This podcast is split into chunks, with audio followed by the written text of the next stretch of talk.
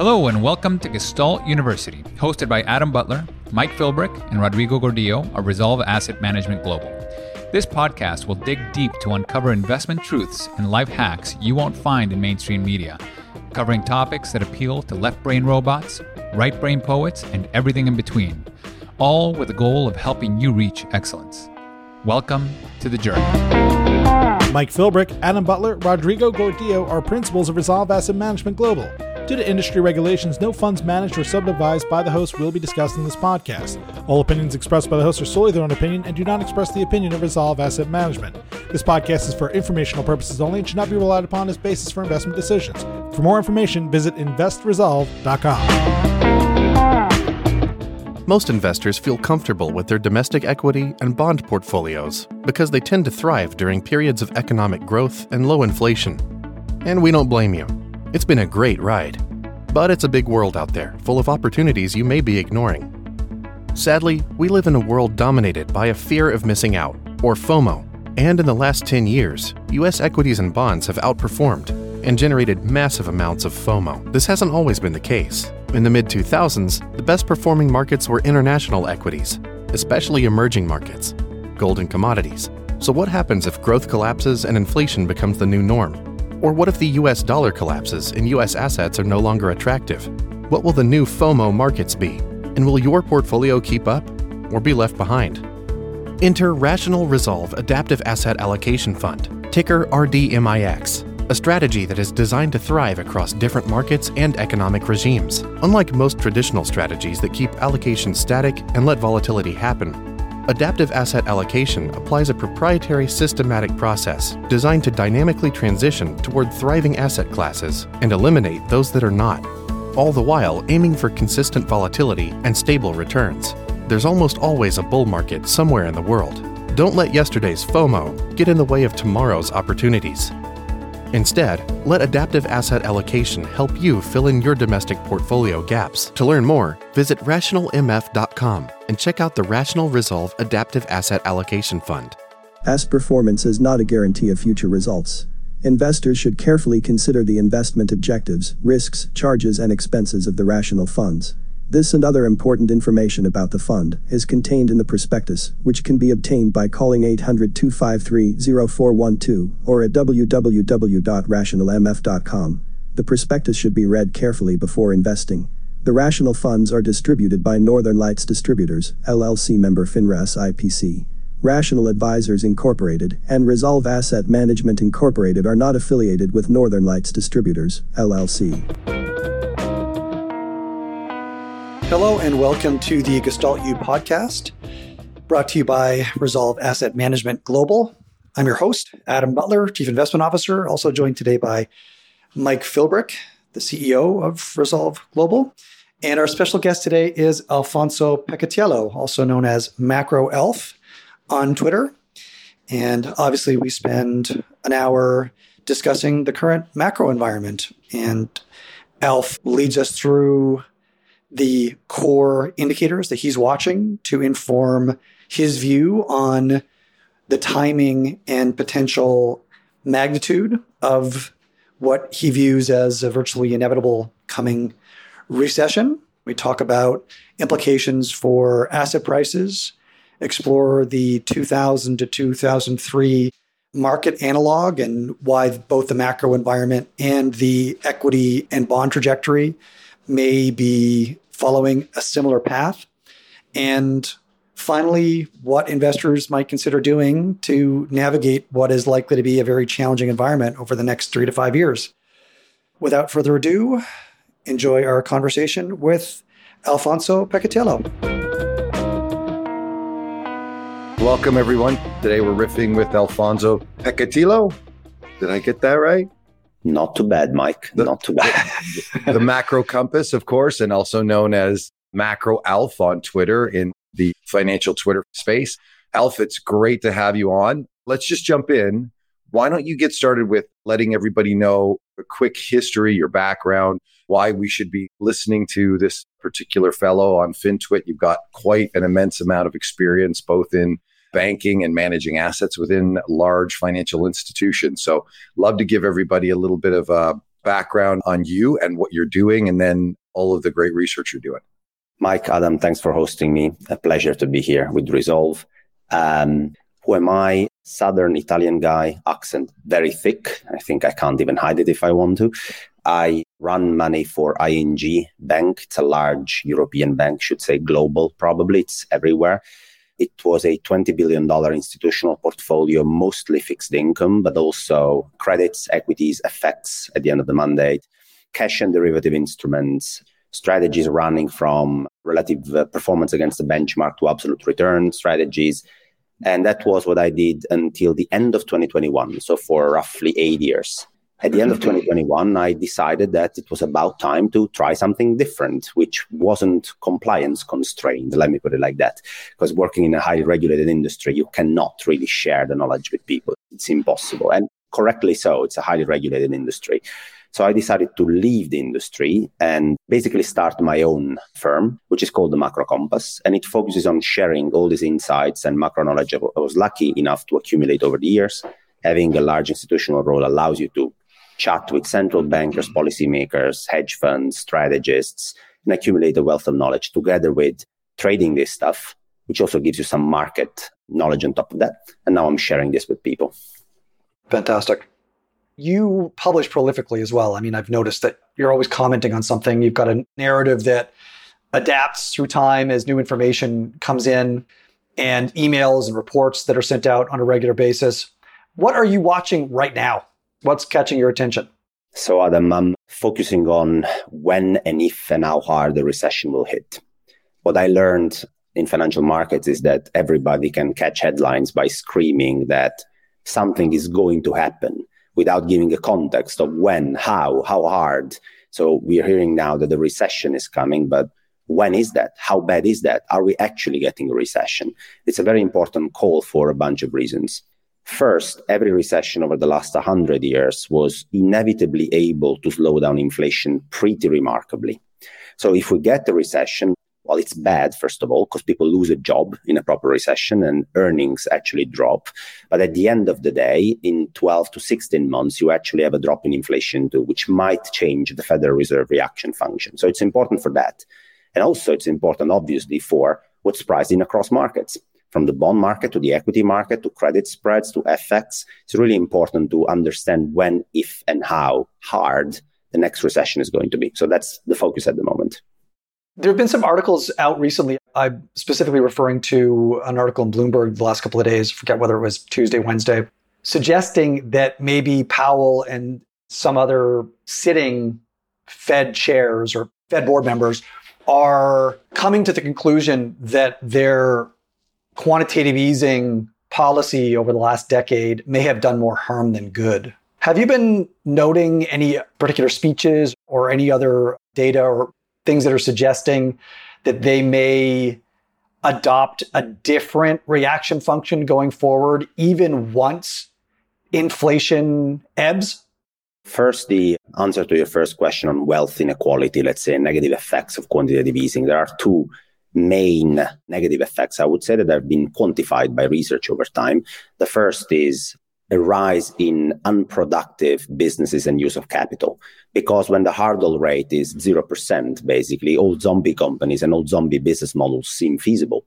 When interest rates are zero, even sending a rocket to Mars in 30 years seems to be a good idea, because as long as the cash flows are far out in the future and there is a promise that these cash flows will grow over time, if your hurdle rate and your discounting rate is 0%, it looks like a good idea. So it basically increases the misallocation of capital. Let's say that's the first quantifiable negative effect. And the second one is that it actually was counterintuitive for many reasons. In Germany or in Europe, there was a research that showed that when real interest rates became negative, people started saving more, which is completely counterintuitive. And you would expect people to invest more and to spend money in the real economy when real interest rates are zero or below zero. But the reality was different. People understood that economic opportunities out there to actually invest were not many. So what they ended up doing was investing more money in order to try and achieve their financial objectives. So it was counterintuitive from that perspective. And last of all, bank lending.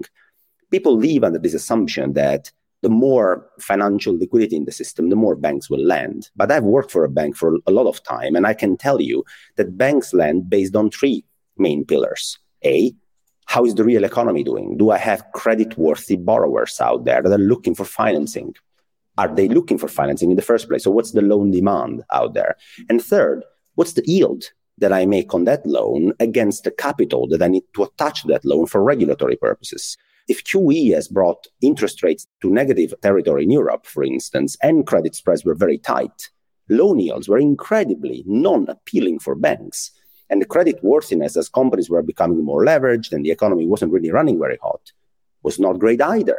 So banks ended up lending less during QE. We had already seen that in Japan in the 90s, but we don't want to learn from history, and we kept doing the same mistake. So there have been quite a lot of negative consequences from prolonged QE, Adam. So that's a very valid question from your side. And second, when it comes to the reaction function ahead, I think Powell was trying to scream effectively since March, April this year. He started using Volcker-esque jargon already in March, April this year, especially mentioning plenty of times the following sentence: we will keep at it.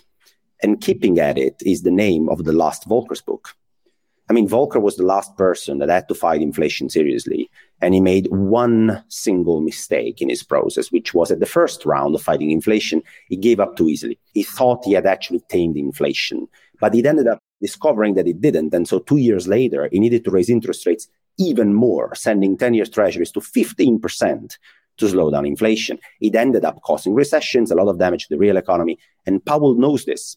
He wants to learn from history, and he understands that after being so wrong for so much time on inflation, remember in 2021, the Federal Reserve was still doing quantitative easing, was still super accommodative. They didn't see this coming. They've been wrong.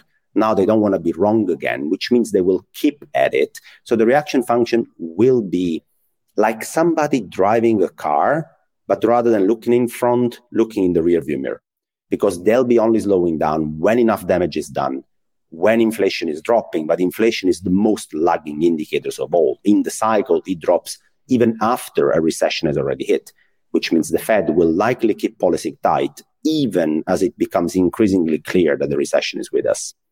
That often leads to that second leg down, too. I think in all of the recessions, you get this first leg down, you get the declaration of a recession, and then you actually get a second leg down in markets. I mean, so the economy is very different than markets.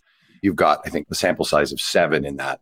But there is usually a second leg down in this type of environment. And I'm confused a little bit why everyone's cheering for the pivot, as the pivot seems to be kind of a funny thing. If you pivot, something's probably gone wrong or broken.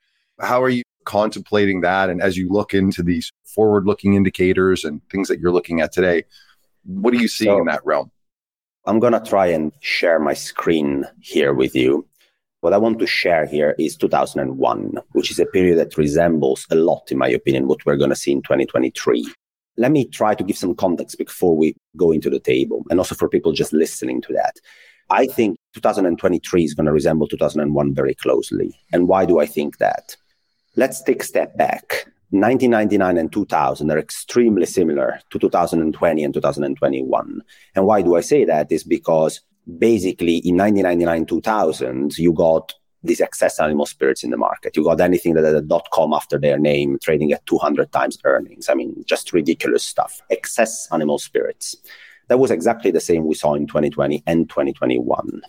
2022 is the equivalent of the second half of 2000, when the Federal Reserve decided to raise interest rates. They raised interest rates to 6.5% at the end of 2000. And what it ended up doing during 2000 is it burst the dot-com bubble, exactly like we took away the excess animal spirits in 2022. Well, all the high beta stuff actually got hammered very hard, and altcoins and all that stuff actually drove down 70, 80%. Many of the SPAC companies are worth nothing. So we are taking away the excess animal spirits, exactly like we did in 2000. That is the reflection of tight fiscal and monetary policy, exactly like in the 2000s. Now, 2001 was a reflection in markets and in the economy of the 2000 tight fiscal and monetary policy. 2023 is going to be the reflection of the tight monetary and fiscal policy in 2022. So you need to ask yourself what happened in 2001, if that is the reference period for 2023. Now let's go back into this table. Let's specifically look at the returns between August 2000 and March 2001. Or actually, I think there is a better way to visualize that. So if you give me a second, I will give you the 2001 table of returns. This is total 2001 returns. What happened in 2001 was the following. Earnings dropped like a stone. Labor market weakened materially. Job losses in the second half of 2001. And the Federal Reserve, going back to Mike's point, did a massive pivot, a true pivot. They cut interest rates by 500 basis points in 15 months. So that's the equivalent of bringing rates to zero by the beginning of 2024. So you would expect that during this process, stocks went through the roof. Then think twice. Have a look at the asset class returns here. In 2001, the best asset class returns were in bonds. Well, not a surprise. The Federal Reserve is cutting rates by 500 basis points. I'm going to guess bonds are going to perform very well. Cash also did well because you started from 6.5%. So the average return on cash was roughly 4% as the Federal Reserve cut rates. Anything else? Let's have a look at the S&P 500, large cap equity over there, negative 12%. So let's think about this for a second. The Fed cut rates by 500 freaking basis points in a year, and the S&P dropped another 12%. What? The dollar is not here, but the dollar appreciated 7% that year, with the Federal Reserve cutting rates basically to 1%. So what's happening? What happened there? It's the second leg down that Mike is discussing.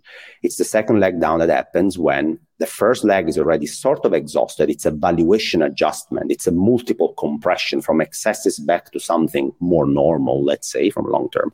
The second leg of the bear market, it's an economic reality kicking in. It's people losing their jobs. It's consumer spending dropping. It's industrial production dropping. It's earnings dropping, et cetera, et cetera. That second leg of the bear market, it's rather a slog. It's a slow grind down. It's much less volatile than the first leg, but the Fed pivot doesn't solve that problem because a Fed pivot is an accommodation of monetary policy that will only be reflected 9 to 12 months later. So that's a story for 2024. In 2023, you still need to go through that second leg of the bear market that is very well reflected, I think, in this 2001 table.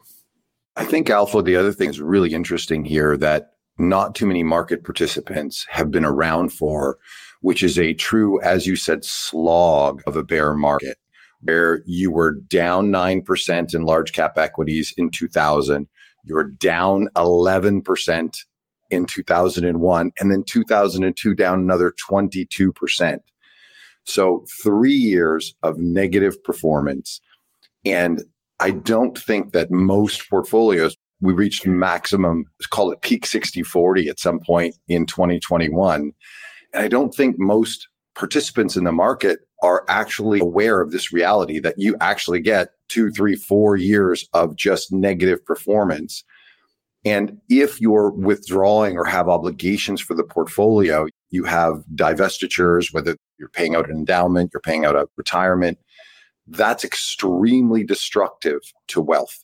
You're having an income source come out, it goes down 9%. Some income comes out, it goes down 11%. Some income comes out and it's down 22%.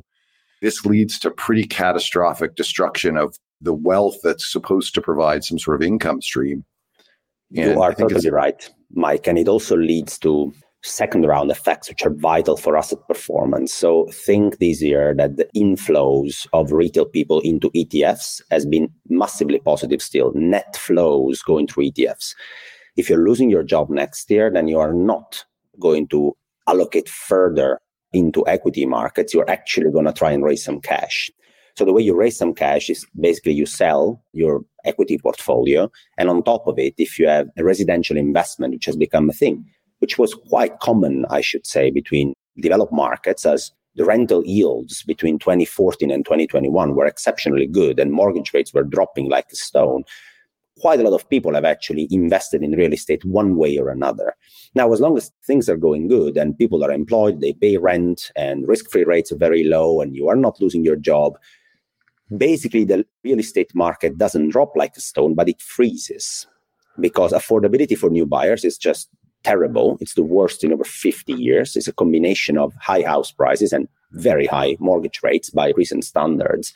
Wages have not increased materially. So that makes the equation impossible for new marginal buyers. but prices are not materially dropping yet. They've started to drop. Let's be honest, in Canada and Australia, we're already 10% down from the top in a few months. And if I look at the annualized pace of drop in Case-Shiller prices in the US, we're also looking at the same pace annualized of the great financial crisis already. So it will get 15-20% drawdown, to say the least, in my estimate, by the end of next year. That only brings us back, though, to roughly Q1 2021 levels, so not even prior to pandemic levels.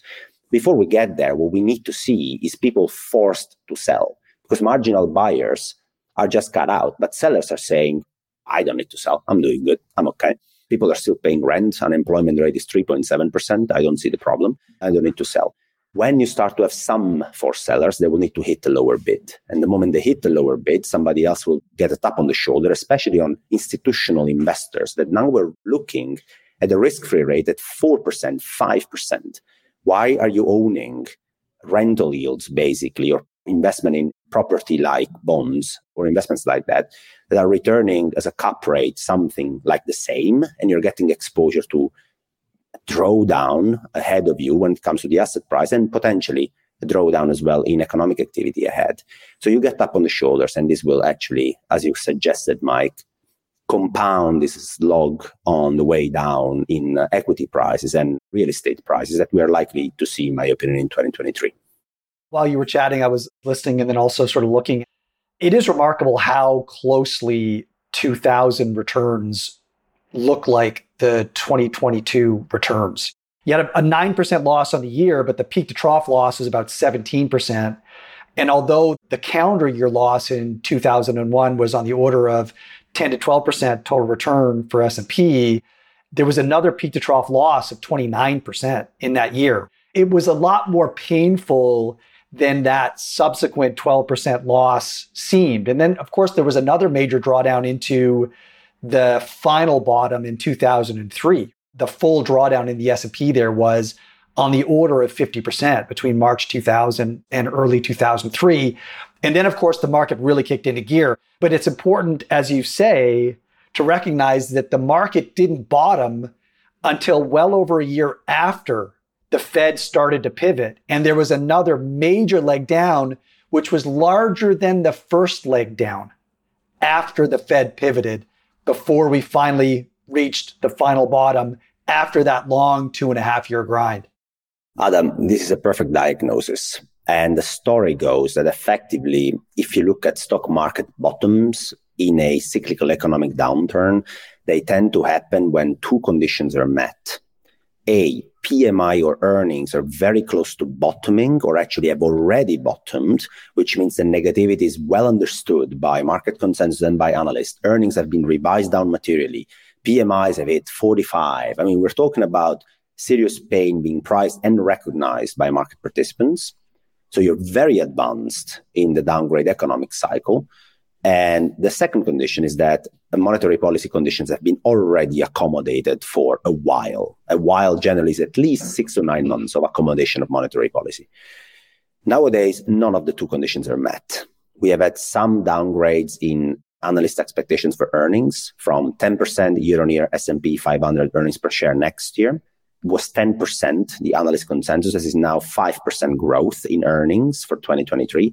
Still a positive number, so there's been some negative revision, not nearly enough to be consistent with a recession where the average drawdown in earnings is rather 15 to 20% negative.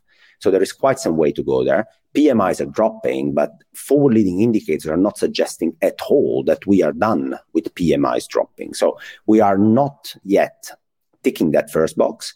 Second, we should have monetary policy accommodation already behind us for some quarters. We are looking at the Federal Reserve, which is going to keep hiking, and then the market seems to want to cherish on a Fed pause. So Fed pause with Fed funds rate at 4.5 to 5%. That's quite tight levels of risk-free rates. That's not accommodation. That's keeping a tight monetary policy for longer, which is going to reverberate into weaker economic activity. So the conditions for a bottom in risk assets seem to me to be validated at the earliest in Q3, Q4 2023. because the economic cycle needs to play out. It's going to take some quarters. It's going to take even longer to convince the Federal Reserve to actually start easing. And then you need some time for this easing to be reflected in economic conditions as well. So I think 2023 is a year where people need to be very selective with their allocation in credits, in equities. They need to look at fundamentals because the damage being created by tight fiscal and monetary policy in 2022 is going to be reflected in the economic reality of 2023. So you're looking at, if you have to be allocated as a long-only investor, you're looking at strong balance sheet companies, companies that are not subject to cyclical earnings activity, cyclical economic activity. You're looking at defensive stock market sectors. You're looking at the strongest balance sheet companies within the credit spread area. You have to be defensive. This is not the time to go and buy over-levered companies that would benefit from tailwinds in economic activity and looser monetary policy. We are nowhere near that point yet. The market seems to be pricing in a perfect soft landing. The market is pricing in forward-looking discount rates. So they're sort of expecting discount rates at equilibrium in a couple of years at around 3.5%. So risk markets are pricing that level long-term discount rates, and they aren't pricing in any real earnings recession at all. I think it was Bridgewater that published a really interesting study that showed that if you adjust for the change in discount rates this year, that the S&P is actually more expensive now than it was coming into the year. So they're actually pricing earnings at a higher level than they were coming into the year.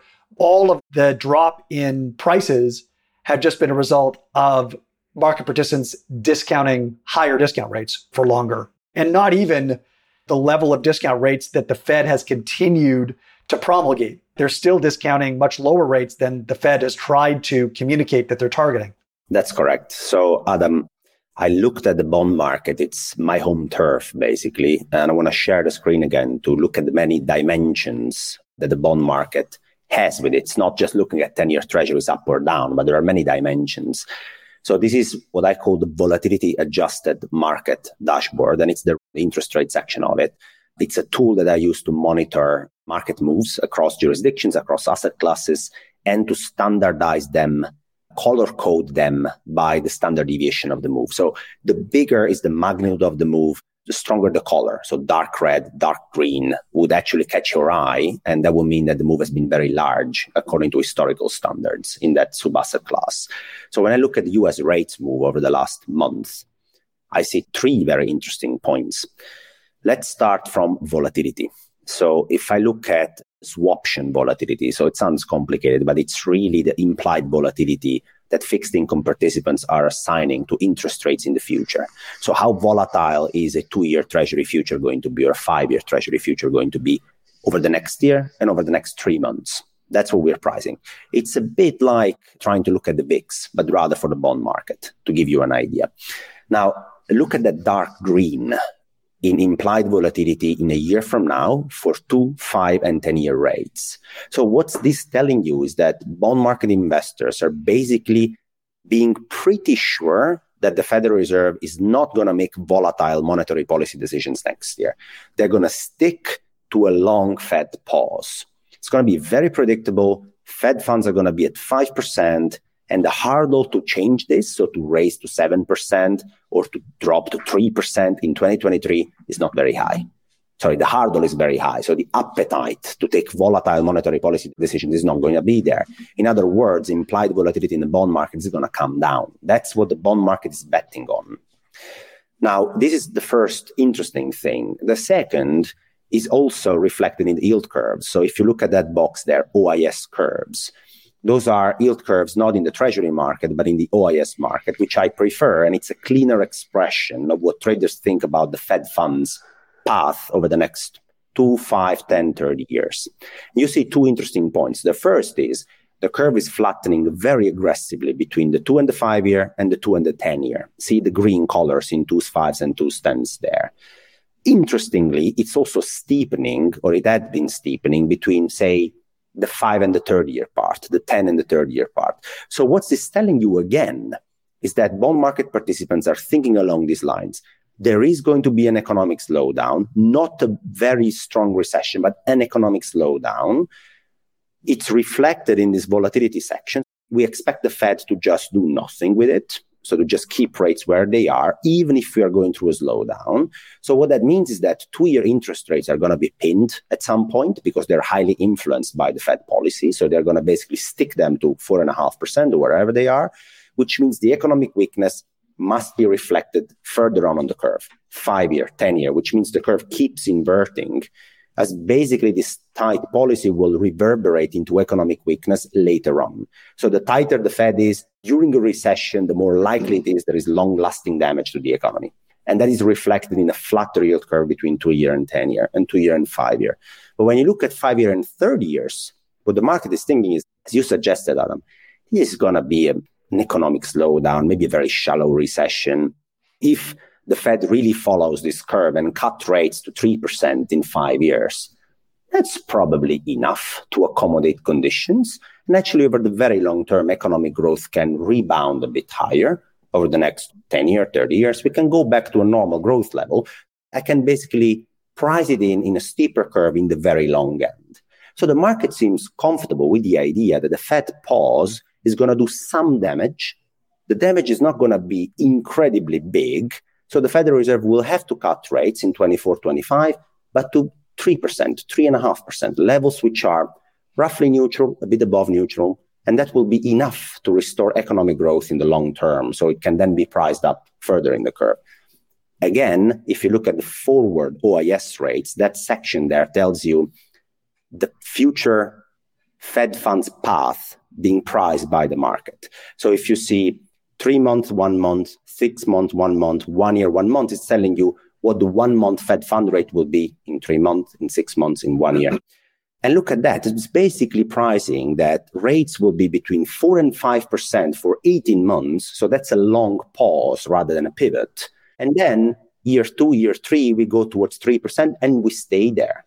But guys, a recession is not consistent with the Federal Reserve cutting rates so slowly and stopping at 3%. We talked about 2001, and I want to give the example here. What is a Fed pivot? This is a Fed pivot. Look at this chart. Fed funds were 6.5%. They were cut by 475 basis points during a recession. Same story in 2008.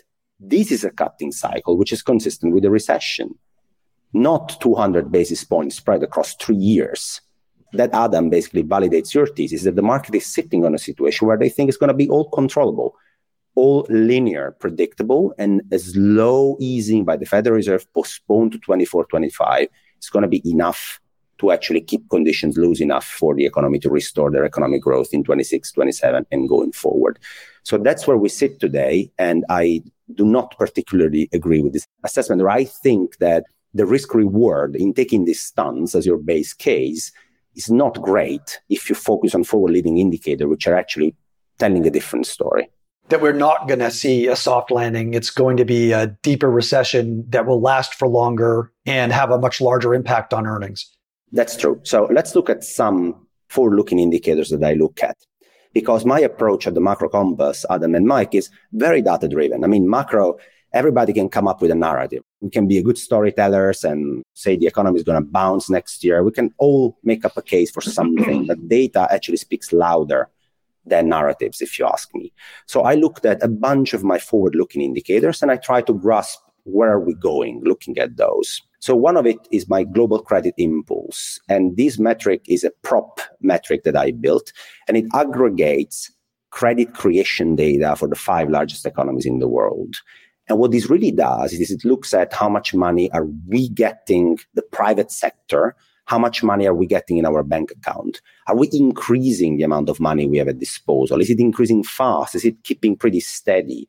And of course, the more money we have at disposal, the more money corporates, private sector agents have at disposal, the more likely it is nominal spending is going to pick up, growth is going to pick up, earnings are going to pick up, inflation is going to pick up later on. This is a very good forward-looking indicator. It's the orange line. It's on the left-hand side, and it's in real terms.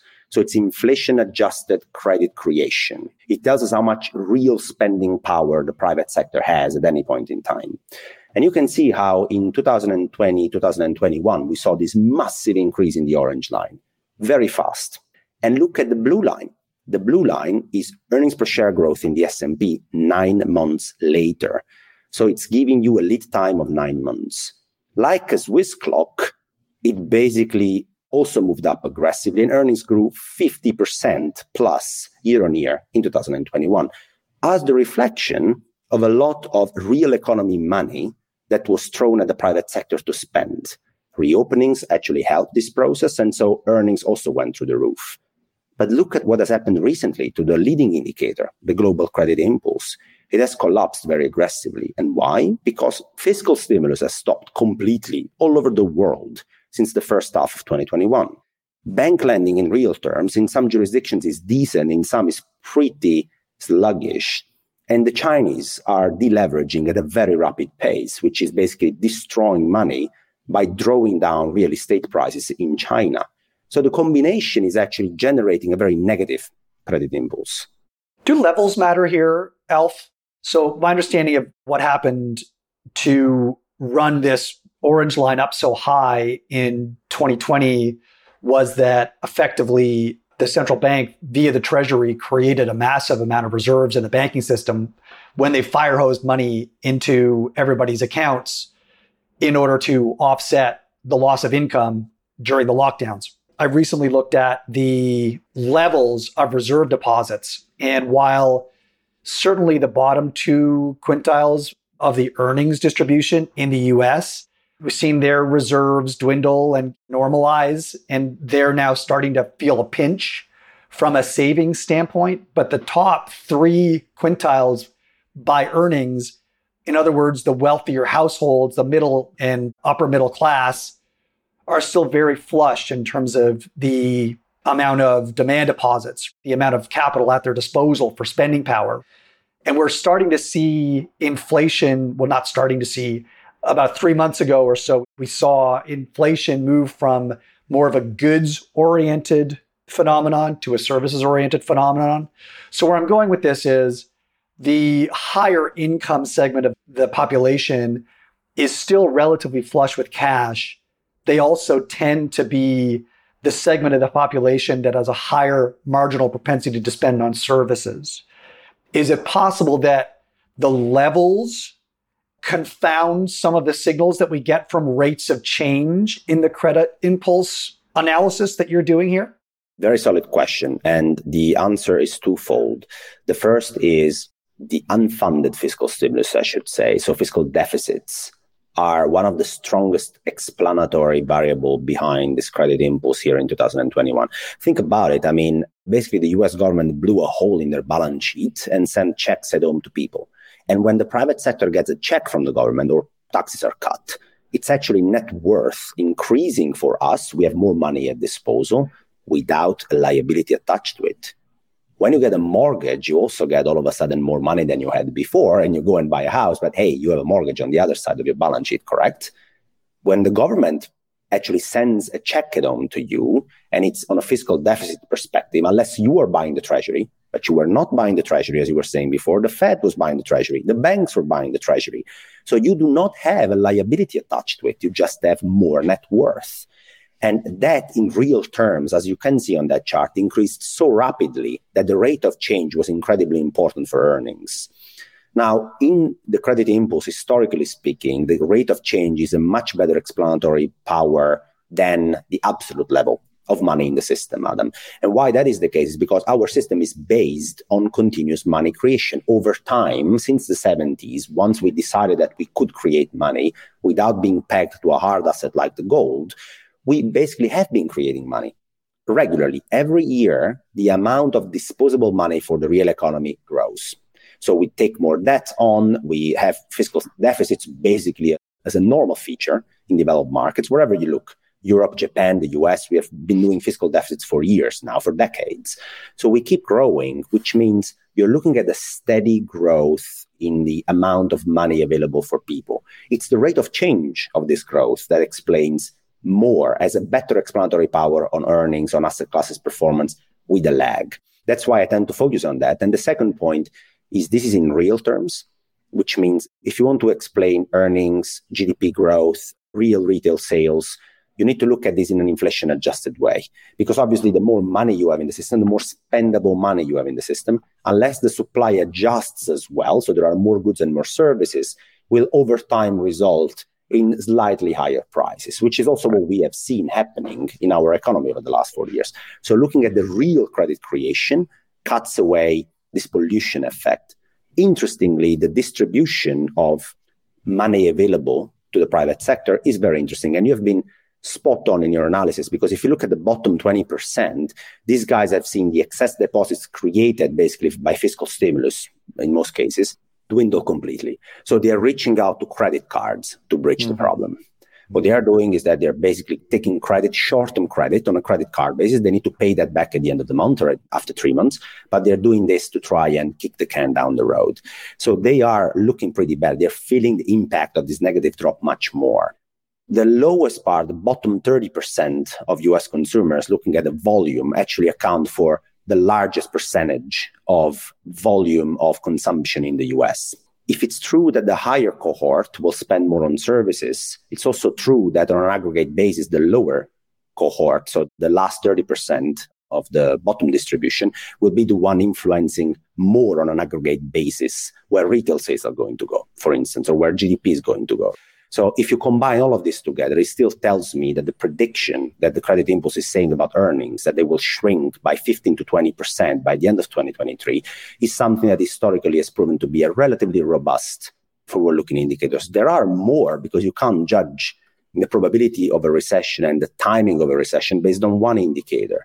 For instance, if we look at the Conference Board top 10 leading indicator index, so the Conference Board aggregates the most statistically significant forward-looking indicators.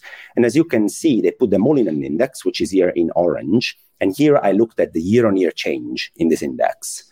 So every single time, you see the trigger here, that there has been a negative print for 2 or more months in a row of this index, you always had a recession with an average lead time of 7 months.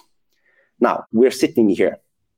The trigger has been hit in August 2022. It was the second month in a row where the year-on-year change in this index was negative, which means with an average lead time, you should see the start of a recession in March 2023.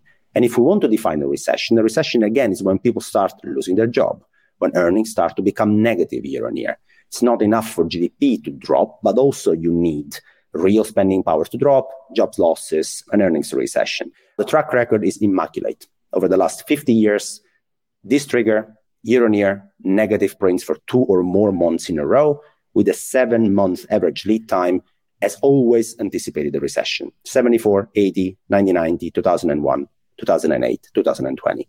Will this time be different? I don't know. But this looks like a second relatively robust indicator, together with the global credit impulse, that by March, April next year, we are going to be in a recession. The other question, and then I'm going to take a pause, is how bad is this recession going to be? Because it's hard to say there's going to be a recession, but how hard is it going to be? So let's say that it starts looking at a bunch of indicators, and people can read the full article. It's free on the Macro Compass. Let's say the median time expected by models is roughly March, May next year. How bad is it going to be? That's the second question. And the answer, looking at a bunch of indicators, is relatively bad.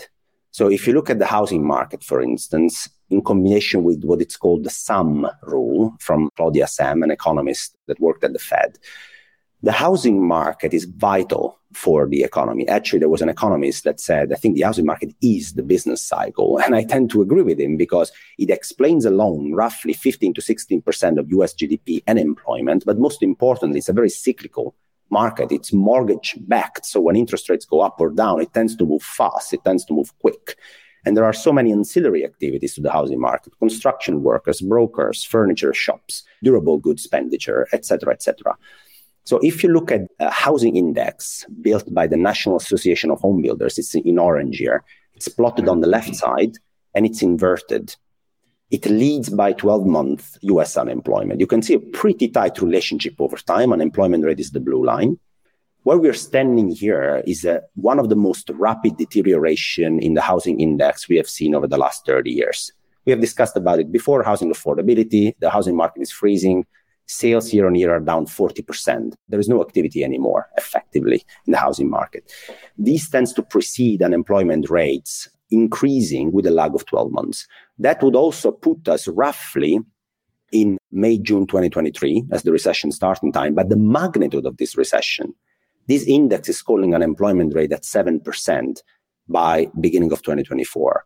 It's roughly double where we are today. It's a lot of job losses. So it could be relatively bad. And the Sahm Rule, Claudia Sahm defined a recession starting when the 3-month moving average of unemployment rate goes 50 basis points or higher than the last 12 months low. The last 12 months low in unemployment rate are 3.5%, which means that if unemployment rate in the US on a 3-month moving average will be above 4%, you have already started a recession, defined as job losses. We should probably be there by, say, May next year, but we're going to go further, much further than that, with unemployment rate at 7%, according to this indicator, which is quite a nasty recession. Amazing. These are great. That's a great, very positive talk. It's really interesting because I think, to me, it's an interesting set of circumstances where previously, over the last decade, it has behooved investors to be FTD, buy the dip constantly, don't do anything, private equity, private debt. There has been no need to liquidate a position or move on from a position because we haven't had defaults. And now we're in a very different regime. We're in a regime that most of the market hasn't seen before. You talk to the younger generation, and I was saying interest rates are 4.5%. They've never been this high. And I mean, I recall buying a Canada savings bond at 19.5% in 1981. So they can go a lot higher. Things can go a lot more awry than you might think. I want to leave hope here. This is an opportunity for active investing. Correct. What I want to make sure people take away from this conversation, the regime has shifted. You're not in Kansas anymore, Dorothy. You're in a very different place. And it requires different thinking and different actions in order to achieve some semblance of success. And I think that when you're looking at environments like this, whether it's what we do or Alf, what you're providing to people, both retail and institutional managers, is that inflation volatility leads to economic volatility, which leads to asset class volatility. And this dispersion is larger now than it's been over the last decade. That large dispersion provides opportunities for profit in the active management space. I can't agree more, Mike. Again, I'm a chart guy, probably understood it by now. I really like charts as a visualization way. And I know we are on a podcast, but I'll try to walk people through this. The 2020s are going to be toxic for people that are basically still stuck in the 2010s. In the 2010s, a portfolio of bonds and stocks and real estate passively held had a Sharpe ratio of 1.5 plus. This is a hedge fund kind Sharpe ratio, guys. I mean, we are talking about an incredible amount of performance against so little drawdowns and volatility, which invited, Mike, as you said, people to just do nothing, just own assets, do nothing, don't risk manage, because the Fed is going to take care of risk management for you. Don't worry, it's perfect. The 2020s are going to be materially different. And that's what I try to explain with this chart. It's called Don't Confuse Macro Trends with Macro Cycles. And yes, there will be some change in trends. So I expect growth to actually keep dropping. There are structural reasons, demographics, stagnant productivity, why growth in the developed markets is going to keep trending down. The trend in inflation, interestingly, might stop going down because we are doing some stuff that is actually inflationary here. We are doing deglobalization. We are onshoring supply chain. We are rethinking our dependence from energy, especially in Europe. So we might do some things that are on the margin inflationary. The most important thing, though, rather than these trends, are that macro cycles will be much more severe, much more vicious than before, both on the way up and on the way down, which means if you're an investor, macro risk management should be at the key of what you do. Passively holding assets is going to be a bit more complicated when it comes to risk return profiles. And in this chart, you can see the orange lines that are the cycles. I expect these cycles around the trends to be much, much bigger than they were in the 2010s, which require people to have a deep understanding of macro, a deep understanding of portfolio management, risk management techniques, eyes on the ball. It requires people to study macro and get that kind of information and knowledge. We are, for example, trying to share here, Mike and Adam, and with the work you're doing as well. People should get more attentive to risk management and macro cycles much more than they were in the 2010s. Speaking of that, you just launched a service in furtherance of that. So maybe let's close with you telling people what you've started to offer and what that business model is going to look like and how people can get engaged. Thanks, Adam, for the chance. So the Macro Compass has been a very successful newsletter for 2022. It's actually probably the biggest in the world on the macro space. It's 120,000 people reading me. Very happy about that, humbled actually. I realized, though, that the newsletter is a very good thing, but it's not enough to achieve this level of macro risk management that is needed, I think, in the 2020s. So I decided to complement that and to make it much more frequent, tailored for both retail and institutional with different products on offer, but also complemented with long-term ETF portfolio, tactical trade ideas, and interactive macro tools. That's really the important thing. People should get a chance to really understand and track market moves like the institutional investors have the chance to do because they have access to a certain set of data, very expensive subscription models, etc.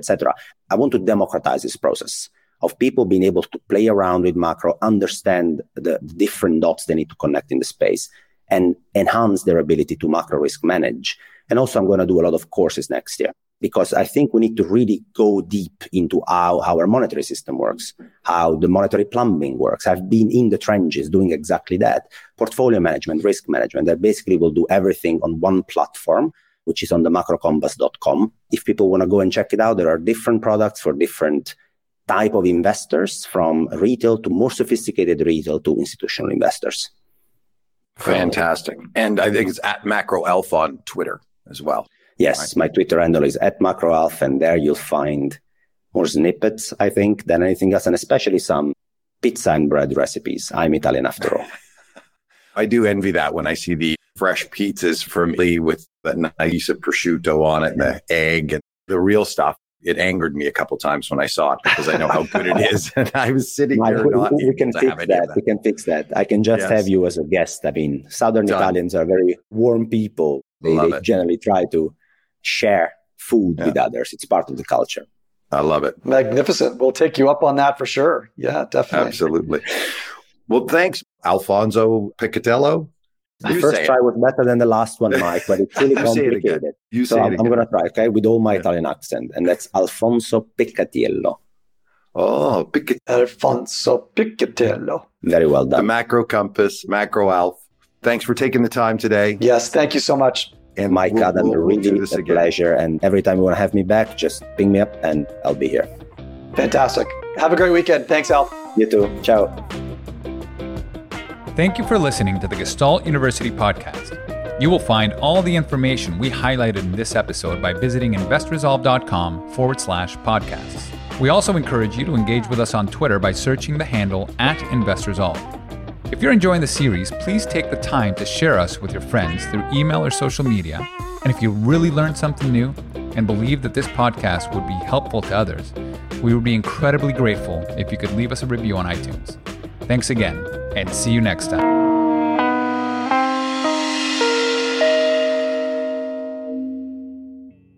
Today's podcast is brought to you by Horizons Resolve Adaptive Asset Allocation ETF, which trades on the Toronto Stock Exchange under the ticker symbol HRAA and is sub-advised by Resolve Asset Management.